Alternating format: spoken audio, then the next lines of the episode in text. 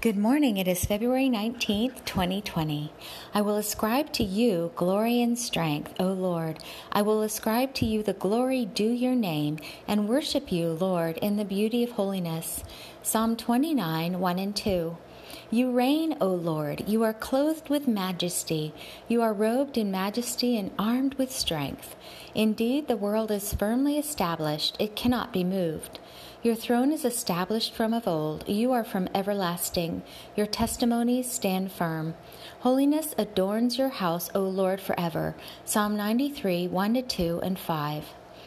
Jesus, you are the stone that was rejected by the builders, but that has become the chief cornerstone. Salvation is found in no one else, for there is no other name under heaven given to us by which we can be saved. Acts 4 11 and 12.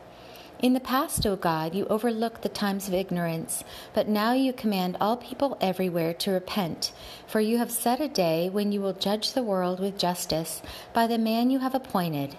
You have given assurance to, of this to all people by raising him from the dead. Acts 17 30 to 31. All of us have become like those who are unclean, and all our righteous acts are like filthy rags. We all shrivel up like leaves, and our iniquities, like the wind, sweep us away. But now, O Lord, you are our Father.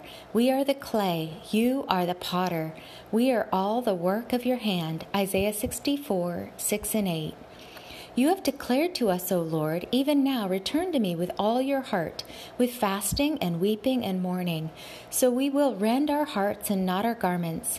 We will return to you, O Lord our God, for you are gracious and compassionate, slow to anger and abounding in loving kindness, and you relent from sending calamity. Joel 2 12 to 13.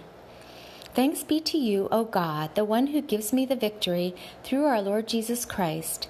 Therefore I will be steadfast, immovable, abounding in your work, Lord, knowing that my labor in you is not in vain.